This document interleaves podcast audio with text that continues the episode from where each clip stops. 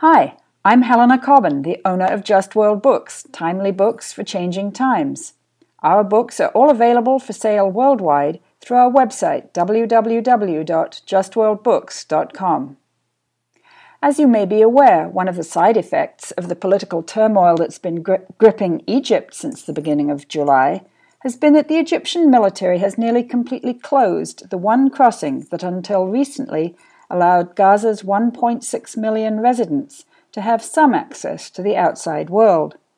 This has imposed a considerable new burden on Gaza's hard pressed people. One of the people who has done the most to explain Gaza's situation to Western audiences has been Layla El Haddad, a talented Palestinian American writer and activist whose family is originally from Gaza and whose two books, Gaza Mom, which came out in 2010, and The Gaza Kitchen, A Palestinian Culinary Journey, which came out earlier this year, we were proud to publish. In mid June, Layla was able to make a short visit to Gaza and to reconnect with some of the women and men there whose stories do so much to make the pages of the Gaza Kitchen come alive. The book, by the way, functions very well as a cookbook. It brilliantly documents the very distinctive cuisine of Gaza, which is one of the Arab world's best kept secrets, and it has even been named Best Arab Cuisine Cookbook of 2013.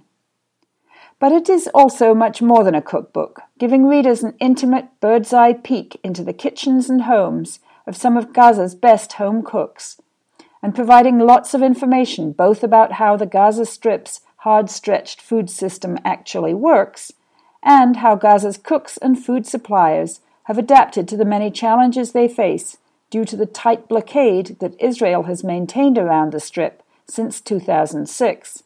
Anyway, on July, July 13th, I was finally able to catch up with Layla by phone and to conduct a short phone interview with her. In the interview, she talked a bit about her recent visit to Gaza, and she also talked about what she's been hearing from family and friends there about how the Egyptian military's closure of the border has been affecting their lives. After you listen to the interview, which lasts around 15 minutes, I'm going to read a short excerpt from the Gaza Kitchen that deals with the issue of the fishing limits that Gaza's fishermen have to deal with. Of course, we hope that you will buy and read both of Layla El Haddad's books for yourself. The first one is called Gaza Mom, and the most recent is The Gaza Kitchen, a Palestinian culinary journey. You can buy them via our website, www.justworldbooks.com. Now, here's the interview. Layla, about a month ago, was, was in Gaza, and that was her first visit to the Gaza Strip since the appearance of her Gaza Kitchen cookbook that she co authored with Maggie Schmitt. So, Layla, first of all, um, how did people there like the cookbook? Well, they were very excited. Uh, I, I even got calls from the uh, head of the uh, Bank of Palestine who had seen the book in Jerusalem and was just uh, beside himself with enthusiasm and you know had, I wanted to see lend his support and see what he could do. So sort of on all ends I, I was really pleased to find that um that the people received the book very well. I think they were really happy to see and sort of surprised uh to see Gaza you know their home being covered in this way. Uh so it was good. It was it was I think really rewarding for me to be able to take the book back to its place of origin, to my place of origin. Uh, but also, it made me realize the urgency of uh, needing to translate the book, I think. Right. So um, we'll try, obviously, to get translated into Arabic and French and Spanish and all kinds of languages because uh, clearly it's it's a work that people around the world will have a lot of interest in. Um, so, did you get to catch up with any of the women or men who were featured in the book? I did. Uh, you know, unfortunately, my visit was very brief. It was eight days, a very packed eight days, and I had my two young daughters with me.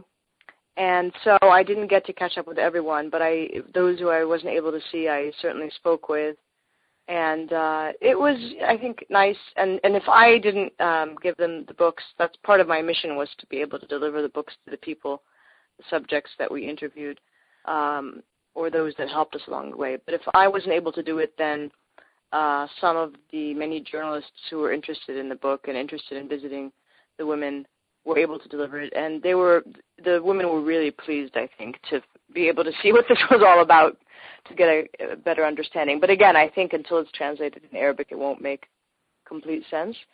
Uh, but it was nice, you know. Unfortunately, things develop, evolve over these three years.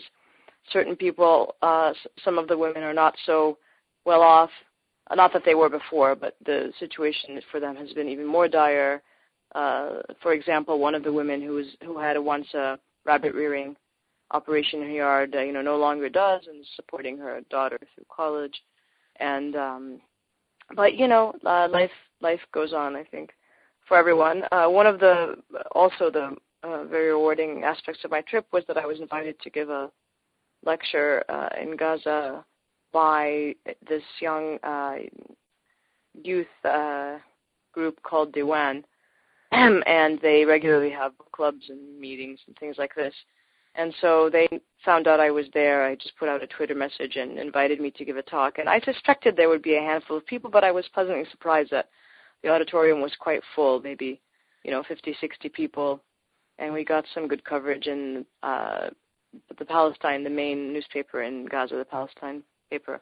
And people in the audience were really, I think, very interested. They had very very thoughtful questions about the book, and they really got it, which was was again really rewarding for me, and um, I think for them to be able to see how it was pulled off because I had Malak, my uh, youngest, you know, eight month old, with me, and uh, she was just constantly sort of you know cooing and crying into the microphone, and so I think they realized the challenges under which we were were working, and um, yeah, it was good. Yeah.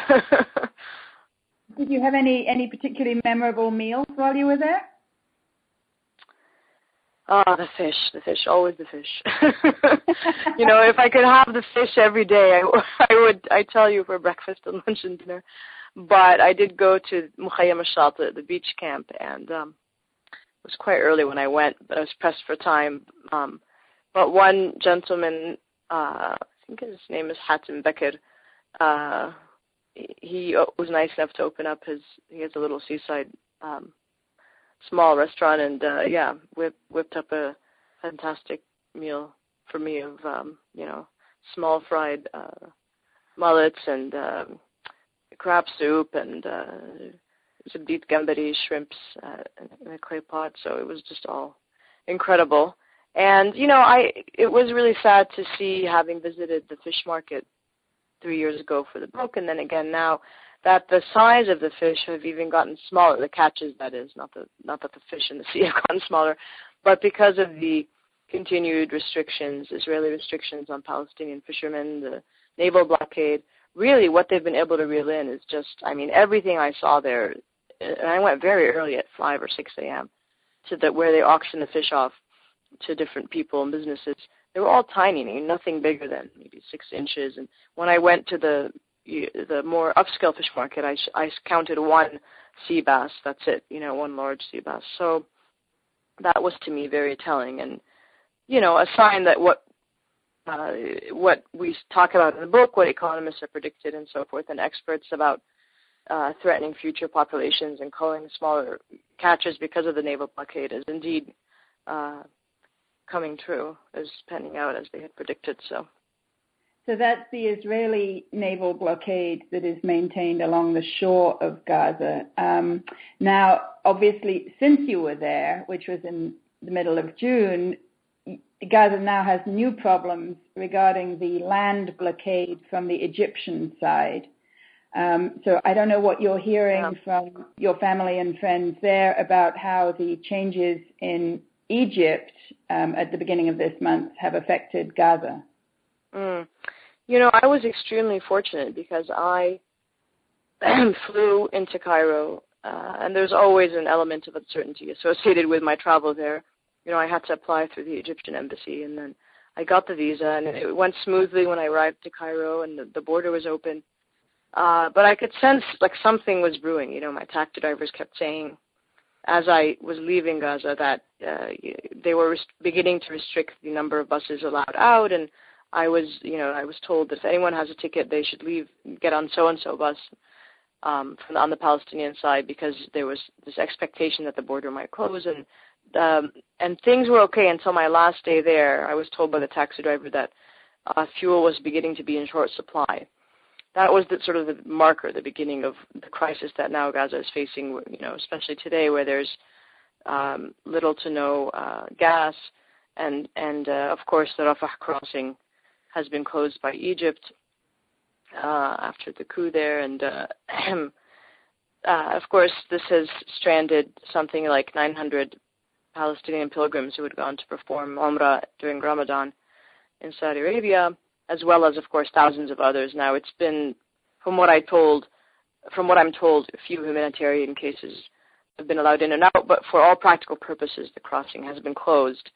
And so again, yeah, this just happened a week or two after I left, so I was very fortunate to get out. And it's just again another sign. It's just another sign that one can never predict what's going to happen at the Rafah crossing. It's uh, just when you think things are okay, normal, that the border has been opened, and people talk about, oh well, it's all it's all okay now. It you know closes again for whatever reason, or uh, it seems to happen on a yearly basis. And of course, even when it is open, we, it just means that it's a little bit less closed because it's still there's still restrictions on who exactly can use the crossing. Uh, well, yeah, so things are pretty dire, and even the, the situation with the electricity. When I was there, there was still the rotating electricity cuts, the power outages of eight hours at a time. But speaking with my uncle, with whom I was staying just a few days ago, he was telling me that it's gotten even worse now. There's just you know power out around around the clock, and uh, and like I was saying, there's very little fuel and gas, if at all, available. So that Rafah crossing, that is the one crossing that Palestinians from Gaza can use sometimes to get in and out. Is there any call in Gaza for Gaza to have direct ability to to go out without having to go through Egypt? I mean, it seems. Yeah, I mean, absolutely, of course. Yeah, Rafah is the main uh, crossing, the only crossing that's really accessible to Palestinians from Gaza, in and out of the Gaza Strip, and it's controlled by Egypt using sort of older Israeli governing principles of only Palestinians with Israeli approved ID cards can use that crossing. But of course, the the idea is that Palestinians are one with you know in Gaza or should be one with their counterparts in the West Bank, and it's considered one should be considered one territorial unit, and therefore, of course, it is their, their legitimate right to be able to have freedom of movement uh, through other crossings, such as the Erez crossing, to the West Bank, to Jerusalem. And that hasn't happened for a very long time. Israel has banned Palestinians from traveling. In fact, there's a categorical ban on younger people, especially students, to travel out that way. So just because Rafah, right now, of course, it's closed, but just even when it's open, just because it's open, it doesn't uh, mean that that other crossing should be, you know, that, there's not a problem, of course, when it comes to Palestinian freedom of movement with other crossings, other sides. So absolutely, they demand that right, and it's a big problem for Palestinian families who have spouses there, for students who want to study there, for uh, patients who need to go get treated there, for whatever reason. I mean, Palestinians doesn't need to be a very dire or pressing reason to be able to travel to other parts of, of their homeland. So, um, in fact, all these issues about uh, freedom of movement or restrictions on the freedom of movement are beautifully covered in your um, 2010 book, Gaza Mom. And um, I don't know if you know, but we're in the process of, of, producing a new version of that, which is an abridged version, and it's going to be, um, I, I, think it, it'll be, continue to be very timely, so long as there are these kind of restrictions on the ability of Palestinians in the West Bank and Gaza to move freely and to export their products and to import what they need. Um, so, how is your family doing in Gaza? When you who, who were you staying with when you were there? I was staying with my uncle, my father's brother, who lives in the Sabra district of Gaza City. Uh, and they're, you know, like I said, they're doing okay. He's a retired accountant now, and they've really adapted to the situation and but you know he like I said in my conversations with him in the past week he's been telling me things have been getting have been getting worse. I mean people generally don't like to complain and they do try to make normal their lives as much as possible, something that we of course document in great detail in the Gaza kitchen, uh, specifically dealing with how women uh, deal with these kinds of these continuous uh, undermining of their lives and their normality and their freedoms, uh, and how do you kind of uh, keep a life normal and be able to continuously shepherd your family from one crisis to the next. So, uh, but so yeah, they're they're you know they're doing okay for now. So we'll see what the next uh, stage brings, as they say. But it is, you know, I did something I did sense though, speaking to a lot of younger people, this really deep sense of frustration with just being holed in, unable to, you know, really bright young people, I should say, not just any that I was talking to, that have been, you know, out, been able to complete their master's degrees, for example, in England or wherever, come back, and just have no sense of possibility, of hope on the horizon, uh, unable to move, whether it's restrictions by Israel on one side, by Egypt on the other, I mean, really, this very deep sense of frustration of not being able to, to move, of being really being in a in a prison. And um, I saw that everywhere I was going, whether when I was going to register for traveling uh, at the the area known as Abu Khadra, where you have to register to travel through Rafah crossing, and you know, you just see these real people, just completely desperate people trying in any way possible, and you know, not being able to if they don't meet all the different criteria that have been put forth, like you have to be of a certain age, you have to have a visa, you have to have a residency, blah blah blah. If you don't meet all these have tos, then you can't uh, travel through Rafah. And it was just really heart wrenching to see these people. This one one guy from I think he was Jordanian. I don't know how he ended up coming to Gaza for whatever reason, and he couldn't get out, and he just completely broke down and said, "I'm not even from here. I'm trying to get out." And really, I mean, frustrating. And women, obviously, all lined up. Everybody telling me their stories of you know, their daughter married to somebody in Jordan and they, you know, met over Skype. And this has been very, become very common too, by the way. I've met several people who, because of the restrictions on movement, unable to meet in person and, and sort of got engaged over Skype or Twitter or whatever, and then having difficulty meeting up, either getting into the tunnels along the Egyptian border, which have recently been uh, also shut down, uh, or trying to kind of find a way to, to sneak across or to meet. Uh, you know, but but just generally, really deep frustration amongst the youth, of course, who make up about half the population in Gaza. And and again, this is the point we talk about this a lot: is to try to restrict their any hope of possibilities. You know, not the, the continued blockade on Gaza isn't about food as much as it is that it is on a restriction on freedom and hope and possibility. Well, I think with your writing, you try to uh, convey that really well, and um, thanks for giving us the time um, in the middle of your, your, I guess, complex Ramadan day there with your family. oh, it's I my pleasure. Hope you have a blessed Ramadan. Thank you, Helena. Here is an excerpt from the chapter on seafood in the Gaza Kitchen, a Palestinian culinary journey by Leila El Haddad and Maggie Schmitt. It is from an informational sidebar titled Fishing Limits in Gaza. By the way, this sidebar sits right across from a great seafood recipe for a delicacy called kuftat sardina, sardine croquettes, which are made from fresh sardine meat ground up with onion, parsley, dill, cilantro, and lots of other good things. Mmm, yum. Anyway, here's the excerpt. Gaza was once famous for its fish. Just nine nautical miles off Gaza's shores, there is a deep channel used by great schools of fish in their migration between the Nile Delta and the Aegean Sea, a natural resource plied for centuries by Palestinian fishing boats.